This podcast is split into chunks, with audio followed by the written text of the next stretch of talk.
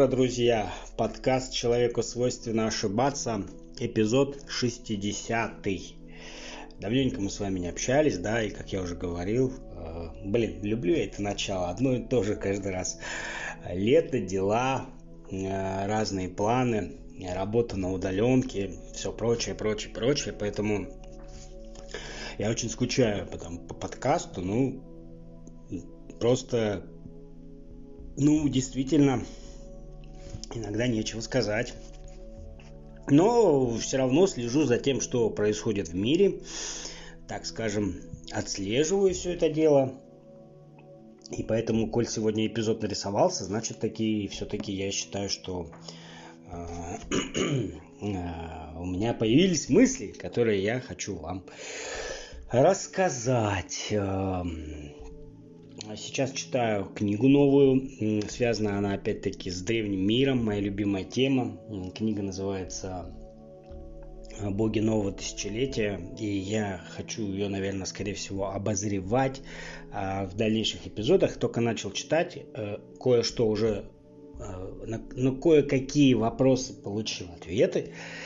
И ну, вопросов остается очень-очень много. И, в общем-то, ну, давайте немного об этом, наверное, поговорим, а потом перейдем к делам нашим, как говорится, российским. А, моя из, э, одна из любимейших моих тем – это тема возникновения и развития религий. Ведь э, какими бы скептиками вы не были, какими бы атеистами люди не были, но каждый из нас э, понимает, что, что но религии на пустом месте не появились. К этому обязательно должен быть толчок. И толчок очень сильный. Ведь сейчас не появляются религии, правда же? И мне кажется, что ну, когда говорят, да, это все фигня, там, священная книга, это все ерунда. Мне кажется, что э, если, если я свою книгу допишу в скором будущем, все-таки, то ну, по сравнению со Священным Писанием, моя книга будет ерунда, потому что если ее прочтет кто-то, они забудут очень быстро. Вот. Но если книгу читают на протяжении нескольких тысяч лет, а, то мне кажется, что все-таки все-таки книга все-таки имеет значение. Ну, согласитесь, да? Э, или там какая-нибудь Ирина Салтыкова спела песню, или написал про бессмертное произведение какой-нибудь Бетховен, которого уже там 200 с лишним лет слушают, и никто его не собирается забывать. Так и здесь, вот. Но я тут, наверное, немножечко затрону такой интересный момент, э, и мне кажется, он очень многих э, удивит или даже оскорбит. Я прошу никому не обижаться, но это просто сугубо мои личные размышления, хотя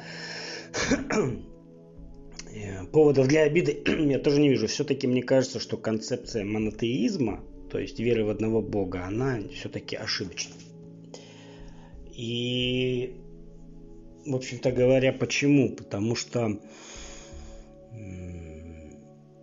ну, самый простой пример. Э, я не поверю, чтобы Бог, э, этот разум, высший разум, создатель всего живого на Земле, переодевался на ходу, как мы люди. Но переобувался, в смысле менял свои решения. Вот. И, ну, мне кажется, что так не может быть. Это я говорю о трех э, авраамоистических, монотеистических религий. Иудаизм, христианство и ислам. Вначале так сказал, потом так сказал, потом вот так сказал. Мне почему-то кажется, что это было не один разум. Конечно, если мы с вами опять-таки углубимся в, э,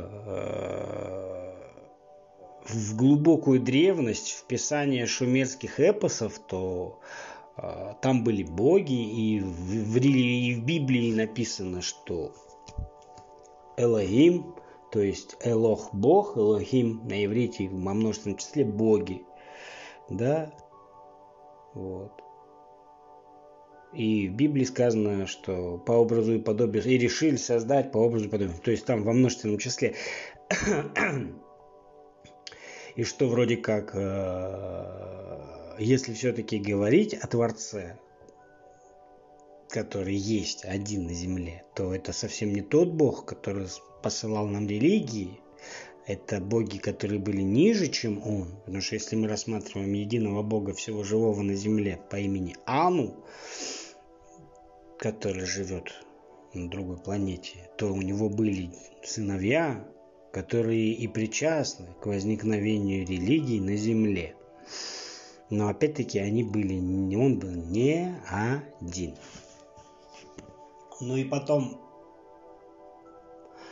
все-таки, если, как я рассказывал в ранних эпизодах, э, личность самого Яхвы, того Бога, который посылал э, значит, заповеди, скрижали Моисею, еврейскому народу, то про Яхву это все понятно, что и Богом-то он никаким не был на самом деле.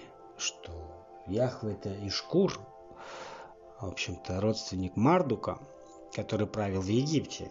И, в общем-то, и тут сразу возникает куча вопросов. Вот. И мы знаем, что боги, или анунаки, или как их угодно называйте, покинули нашу планету 600 лет до нашей эры. И после этого на связь особо ни с кем не выходили. Ну, тут тогда возникает вопрос, хорошо, а кто тогда Значит, э, какую миссию тогда, чью миссию выполнял Христос?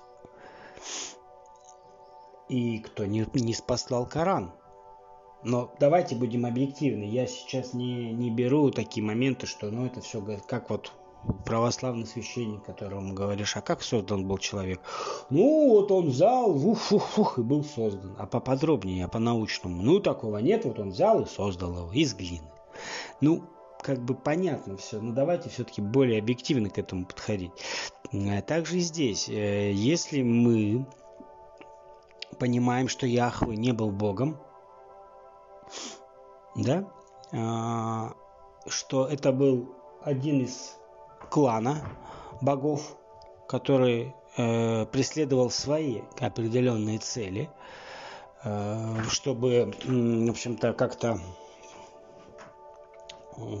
воспользовавшись чужими руками, сделать свои определенные действия. В данном случае он выбрал еврейский народ. А, и если он не был Богом, тем самым, который мы понимаем, то тогда возникает второй вопрос. Э, тогда чей сын Христос? Я здесь абсолютно не динамизирую и не дискриминирую личность Иисуса Христа, так как я человек православный. Но просто возникает вопрос, что если Яхве не является Богом, как это все изначально считалось, э, в том понимании, в котором мы с вами видим, то тогда возникает вопрос, что значит Христос сын кого-то другого, но не Яхва. И если Яхва и его предшественники покинули планету, то тогда кто не спаслал Коран? Если опять можно сказать, ну, это сам Аллах и послал. Ну, тут тоже есть очень много разных вопросов. Ладно, это сугубо мои личные размышления. Я уважительно отношусь к э, всем религиям. И ни в коем случае не пытаюсь сейчас тут сказать, это лучше, это хуже, это ложь, это вранье. Знаете, там, как на ютубе ролики. Раскрываем ложь Библии, там, или Коран лжерелигия и, и так далее. Вот. Э, хотя э, есть еще одно небольшое наблюдение. Э, если мы берем иудаизм как первую авраамистическую религию, то там очень много было агрессии. Яхве там так и говорил, что убивайте всех, там кто не еврей. Разрешил. Вот. В христианстве вообще ничего про такое не сказано. В Коране есть моменты, где, в общем-то, увидел еврея, убей. То есть, почему так, я не знаю. Опять-таки, я ни на что не претендую, я же не нау... ну, не... в этом деле не специалист, но такие фразы есть. Вот. Э, в общем, я начал читать книгу, книга интересная, она научная, и, в общем-то, я думаю, что у меня в голове все встанет на свои места. Опять-таки, если э, Бог не один, а Бога три, это абсолютно никакое... Для меня лично это ничего не меняет. Вот абсолютно ничего не меняет. Ну и что? Ну, три и три. А какая разница? Три там их. Э, мы-то в каждой религии свой, э, даже если и три бога или один бог, а последователи своей религии каждый верит в своего. Э, то есть они не верят во множество башков. Ладно, в общем, это все, что все то, что касалось моих мыслей и хитросплетений в голове. Ладно, это потом. А, вернемся к делам нашим э, мирским. Э, в общем-то, что я тут подумал? по поводу событий в Хабаровске. Вот меня вот утомили, что в Твиттере, что в личке. Вот, а, вот ты там Хабаровск. Я э, стал более спокойно относиться к нашей власти. В том плане, что ну, наверное, лет 5-6 назад я был ярый противник. Я и сейчас противник во многих вопросах. Даже в большинстве. Но я начал, скажем так, отделять зерна от плевел. И у нас же как теперь стало? У нас э, оппозиция разделилась на не оппозиция, а общество разделилось на две половины. Те, которые поддерживают власть, и те, которые не поддерживают власть. Но те, которые поддерживают власть, они как раз-таки относятся объективно, наверное, ко многим вещам. Хотя и среди них есть фанаты. А вот те, кто не поддерживает власть, у них очень все плохо. В каком плане? А, ну, давайте будем рассматривать эту, эту, э, эту часть, которая не поддержалась, будем называть ее позицией, хотя они не все. Складывается такая тенденция. Если человек Путина не уважает, по мнению тех, кто не любит власть, это хороший человек. Неважно, кто он, убийца он, насильник, вор, э, Слушайте, так он же против Путина. О, если против Путина, то закрываем на все глаза, это хороший человек. А если человек уважает Путина, то кем бы он ни был, это вата, колорад, путиноид. И это очень странно, на самом деле. Потому что ну, у нас вот Михаил Ефремов такой знаменитый актер, вот, который засветился в аварии в непонятном состоянии. Он же противник Путина, противник власти. Он стишки писал всякие там и все прочее. И вот сейчас говорят, вот, он против Путина, значит, он ни в чем не виноват. Но он же человека убил. Ну и что, что убил? Мало ли, каждый день убивают людей. Но он против власти, он порядочный. И вот это странный очень подход такой. А по поводу Хабаровска тоже задержали губернатора. И все, и там такой шумгам. Вот, эта власть разбирается с неугодными. А чем неугоден-то был Фургал? А Фургал выступал против Путина, и он был за ЛДПР. И, в общем-то, значит, он хороший. А то, что он там убийство, вы это еще подите докажите. Ну, докажут, наверное. Вот. Но э, момент какой? Вот э, по поводу поправок, да, все говорят, вот кто голосовал за поправки, те все за Путина, все сволочи. А мы не голосовали за поправки, потому что мы против Путина. А здесь же просто, ну, хочется просто объяснить, что люди, которые голосовали за поправки, они не голосовали за Путина. Потому что у, к вопросу, к Путину вопросов куча. Но они голосовали за поправки. И вот это людям, этим кричащим, понять, ну, в общем-то, не дано, наверное. Вот. И я вам свою позицию сейчас обрисую. А, я выступаю против политики власти, но за поправки. Почему? Потому что э, вы можете меня как угодно считать, но я не считаю, что если человек против Путина, это порядочный человек. Есть и порядочные, а есть и нет, надо смотреть. Это вот тут, тут все неоднозначно. Но однозначно для меня другое, что если то, что происходит в нашей стране, очень сильно не дает покоя в Америке, в Европе, то это значит, что либо мы делаем все правильно, либо вся эта шумиха делается за деньги оттуда. А для меня лично, не с точки зрения обычного человека, а с точки зрения э, с геополитической точки зрения, с политической точки зрения, США является врагом. И тут получается интересно. Если оппозиция выступает против Путина, то она, как правило, выступает за то, что диктует США. А для меня США враг. Опять-таки, с политической, геополитической точки зрения. Поэтому и когда мне возникает вопрос, так ты пойдешь на сторону тех, кто поддерживает Путина и которого не уважают, или ты пойдешь на сторону оппозиции, которую уважают, но она за Америку, ребят, я пойду на сторону того, где уважают власть. И не потому, что я уважаю власть, а потому что я против тех ценностей, в кавычках, которые мне навязывает Америка. Вот я против. Вот против и все. По поводу задержания Фургала и митингов в Хабаровске, ну, все же достаточно очевидно. Многие люди, ну, кто не пользуется Твиттером, я уже 11 лет там. Попользуйтесь, посмотрите. Кто поддерживает и подогревает, э, значит, э, вот эту всю шумиху. Посмотрите, перейдите на аккаунт этих людей. У каждого второго гейская радуга, ну, флаг ЛГБТ. Каждый второй не из России, и у всех там информация под аккаунтом. Рашку в Гаагу, Путина в тюрьму, а, мы за НАТО. То есть сразу все понятно становится. Кто поддерживает в Хабаровске Шумгам. Вот, там говорят, там столько людей вышло, а что люди не работают все? Чё, а что нет? Собственно говоря, а чего они вышли? Я понимаю, у них там отобрали какие-то пособия, еще что-нибудь там, лишили жилья. Что они вышли-то? А вот Фургал там... А самое интересное, что мне нравится вообще эта логика. А что хорошего-то при Фургале? Все же плохо жил, ну, как бы при нем. Зато он чиновникам зарплату урезал. Так он ее урезал вам, что ли, дал? Нет. Ну а вам-то какое дело до чужой зарплаты? Ну, в общем, это все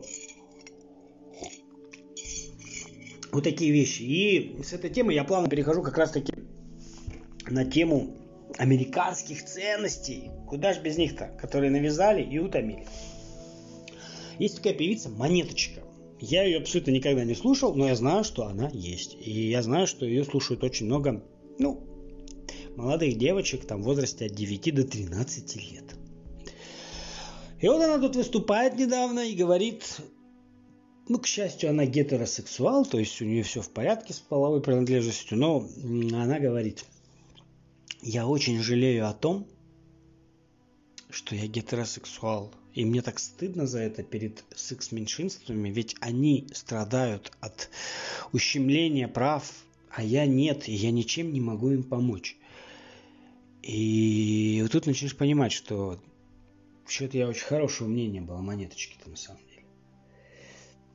Но это какие-то комплексы, наверное, у человека стыдиться э, тому, что, ну, ты знаешь, я, мне стыдно, что я русский там, или мне стыдно, что я украинец, или мне стыдно, что... Почему тебе стыдно-то, если ты родился таким? Ну тогда скажи, что тебе стыдно, что у тебя... Ну, в принципе, то, что белый этот цвет кожи, это уже давно многим должно быть стыдно, потому что, ну как же, ну, же, же, политкорректность надо соблюдать. Но мне интересно, а почему монеточки, например, э, вот ей стыдно, что она не гомосексуалист? А почему ей не стыдно, что она не черепаха? Но ведь она же может бегать, а черепаха нет. Ну, это же неравенство, да? Почему, например, монеточки не стыдно, что она не рыба? Ну как? Тоже права ущемляются. Человек может и в воду заходить, и по суше ходить, а рыба только в воде. Ну ужас же. А почему монеточки, например, не стыдно, что она не дерево? Ну и тут можно аналогии провести целую кучу, но это же ну бред же, чистой воды. А ведь что думаете, эта монеточка сама сказала? Это кто-то ей поет. И поэтому, ну, а ведь ее слушают молодые люди, девушки, девочки, которые потом скажут, а что это было-то, блин? Поэтому я не знаю, как в этом отношении быть, но мне кажется, что это все какая-то безусловная мерзость. И, ну, монеточка как бы ладно, это э, такие, скажем, местечковые дела. Но есть еще одно интересное дело, которая меня дико просто поражает своей тупостью, глупостью. Во-первых, в последние годы появилась тенденция, что мы в политику замешиваем абсолютно все. Вот абсолютно все, чего бы у нас не было, мы все замешаем в политику. Вот все. И раньше спорт это был спорт, он был не отделим от политики. Там. Музыкальные конкурсы тоже, да. Последние годы мы видим, что происходит на Евровидении, да. Чистой воды политика. Чистой воды политика, политика, политика. И везде э, спорт, тоже политика. И вот мы плавно доходим к спорту, который меня очень интересен, который я очень-очень сильно люблю и уже 20 лет являюсь поклонником этого спорта, не пропуская ни одно спортивное мероприятие. Вопрос, э, значит, не вопрос, а это Формула-1. Мой любимый автоспорт, все, все дела, все как положено. И как вы все знаете, а если не знаете, я вам скажу, что в этом автоспорте всего лишь один темнокожий гонщик. Он даже не негр, он такой мулатик. Ну, симпатичный, обаятельный, э, талантливый. Вот. Зовут его Льюис Хэмилтон. Вот. И он шестикратный чемпион мира. И он ему остался еще один титул, и он э, сравняется с легендой Формулы-1 Михаилом Шумахером. И Black Lives Matter. Вот просто как-то хочется сказать и на этом закончить, но я заканчивать не буду на этом. Значит, э, ну как всегда спорт. Церемония Перед началом мероприятий гонщики становятся в ряд, играет гимн страны, в которой проходит гонка, и дальше начинаются сами гонки. Но сейчас, в этот раз, так как за пандемии Формулы-1 долго не было, Формула-1 пошла 5 июля. И началась она в Австрии. Вот. И, в общем-то, было предложено всем гонщикам встать на колено. Естественно, что Льюис Хэмилтон встал – там опять гонщиков не стали. И среди них наш российский автопилот, э, пилот э, Даниил Квят. Ну, там еще не стал фин, испанец, голландец и Менегаск. А, это возмутило Хамильтона. Он говорит, что как это так? Почему не стоите на колено? Вы что, расисты? А что, если на колено не встаешь, то что? А если встаешь, то что, не расист? Ну, вот, то есть начинается навязывание своего собственного мнения, что вы должны делать так, как я вам говорю извини меня, вы приехали в Австрию, играет гимн страны, и вы встаете на колено, а почему Австрия? Вы, вы не уважаете Австрию? Да зачем вы встаете на колено при проигрывании гимна? Австрия не была, скажем так, страной рабовладельцем, работорговцем. Перед кем вставать на колено-то? Вот вы все должны, потому что вот перед черными кается. Наш пилот не встал. И он очень хорошо и правильно это скажем так, озвучил. Он сказал, что ну я русский, как бы у нас у русских э, в менталитете не принято вставать просто так на колено. Мы встаем на колено перед флагом, перед Родиной, перед Богом. И это очень возмутило. Вот как это так? И мне непонятно вот это вот Black Lives Matter. И уже Хэмилтону сказали многие, сказали, чувак, но не только черная жизнь важна, важны же все жизни. Нет, вот черная жизнь и все. А у меня возникает вопрос. Если рабовладельцы должны вставать перед рабами э, на колени в честь, чтобы типа каяться, а Германия не собирается вставать на колено перед евреями, перед цыганами, перед поляками, перед русскими, славянами, сербами, не? А почему? А как бы события были раньше, чем были работорговцы, рабовладельцы. Погибло людей больше. Почему нет? Давайте все теперь будем вставать перед друг другом на колено. Э, мы перед черными, эти там те. А турки не хотят на колено перед армянами встать? Нет? Почему? Тоже геноцид был? Был. И так далее, так далее. То есть мы к чему вообще сейчас все придем? Мы мало того, что смешали спорт, все в кучу, мы теперь еще и должны постоянно под, ну, подстраиваться под какие-то глупые вот эти вот мнения. Черная жизнь важна. Ну хорошо, а белая? Так, заткнись, конченый расист. Тебе слова не давали. То есть вот так, да? Ну, понятно все, что теперь. То есть только вот так можно, только Black Lives Matter и больше не по-другому никак. Ну окей, хорошо. Пусть будет Black Lives Matter тогда. Ну, ну это же маразм. Там компания Apple запрещает черный список, blacklist, потому что это расизм. Да, шахматы в, э, в США запретили, потому что белые ходят первыми, и это, значит, э, обижает черных. То, что, что обижает белых, никому не интересно, только черных. Вот. Поэтому глупость несусветная, и я вообще не знаю, к чему мы в этом отношении придем. Ну, просто. К чему мы придем. И вот так там еще и не только Black Lives Matter, теперь еще и Trans Black Lives Matter, то есть флаг ЛГБТ с черными полосками, то есть там и пидорасов поддерживаем, и черных, то есть черные себя считают на одном уровне с пидорасами. Как ты их не поймешь? То есть слово черный их обижает, а то, что их смешали с флагом ЛГБТ, все хорошо. Вот так получается. Ну круто, что я могу сказать. Поэтому вот это, если вернуться к началу разговора, это вот о том, что почему я должен поддерживать американские ценности, которые еще и к нам сюда пришли в Россию, и нам их пытаются навязать. Типа, вот смотрите, и вот эта наша оппозиция хочет, чтобы после этого ее любили, не будет такого. Такого не будет. Поэтому, ребят, ну, слушайте, как бы я не понимаю этого всего. Не понимаю. Мы вообще удивительная страна. Мы вот молчим, терпим. Мы что-то там пытаемся доказать. Мне очень не нравится позиция нашего Кремля, которая ни хрю, ни мухрю не может нормально ничего ответить. Мы не знаем, мы ситуацию рассматриваем. Мне кажется, надо быть жестче. Мне кажется, надо быть жестче. Э, вот такие вот, вот мнения. Я не знаю, согласны вы со мной в этом отношении или нет. Это ваше сугубо личное право. Вы можете со мной э, не соглашаться, но мне кажется, что в общем-то, так нельзя. И, по-моему, мир совсем скатывается куда-то в никуда. И Европа и Америка со своими вот этими вот политкорректностями и толерантностями, она, по-моему, да уже себя уничтожает. И мне кажется, что это только начало. И даже страшно представить, э, что будет потом. Вот.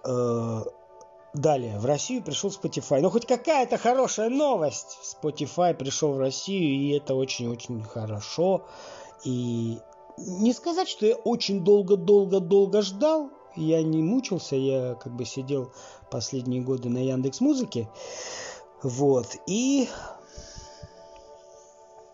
э, собственно говоря, дождался. Дождался, и как только дождался, сразу перешел. Тем более, что первые три месяца бесплатно, и, в общем-то, красота. И действительно, там есть все то, чего не хватало мне э, на других стриминговых сервисах. И мне кажется, что Spotify все-таки он, ну, прям конкурент-конкурент. При том, что мы сделали с супругой платную семейную, не семейную подписку, а подписка на двоих. Это стоит 200 рублей. Мне кажется, это очень хорошо. Потому что та же подписка э, семейная на Яндексе стоит 300 рублей. Но так как в семье у нас три человека, из которых третий это маленький сын, мы все равно используем подписку на двоих. Соответственно, ну с чем переплачивать. Вот. И вообще, в плане Яндекса, я очень люблю эту компанию, но я стал отходить от ее сервисов. Э, Яндекс Музыку я уже не использую. Яндекс Такси что-то у нас в городе вообще перестал работать. Вот. Яндекс Почта хороша, конечно. Вот. Яндекс Диск стал платный, и Яндекс Почта, чтобы не было рекламы, стала платной.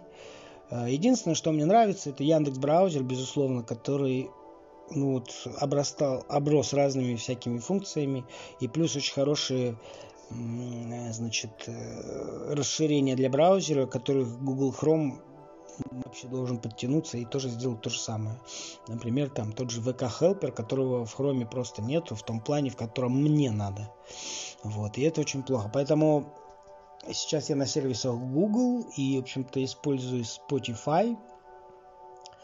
И, в общем-то, мне все нравится. И я думаю, что, ну, в общем, с этим сервисом все будет замечательно. И все будет очень хорошо.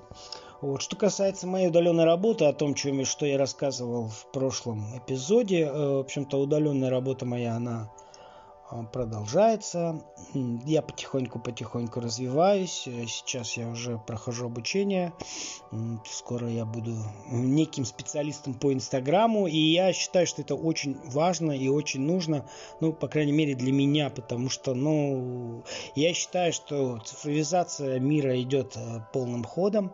И интернет-профессии, которые э, сейчас я осваиваю, они мне Э, пригодятся. И, ну да, многие говорят, ну слушай, ну если все пойдут работать в Инстаграм или в интернет, кто будет хлеб печь там и, и работать полицейским, лечить людей и водить самолеты. Ребят, ну это все понятно, что это все будет, но опять-таки в этом-то и специфика этой работы, что она не подходит всем. И все не могут туда пойти, потому что если бы ну, было бы все так просто, все были бы давно там а все непросто. И усилия прилагаются титанические. Вот э, я тут недавно опять общался с человеком, с одним.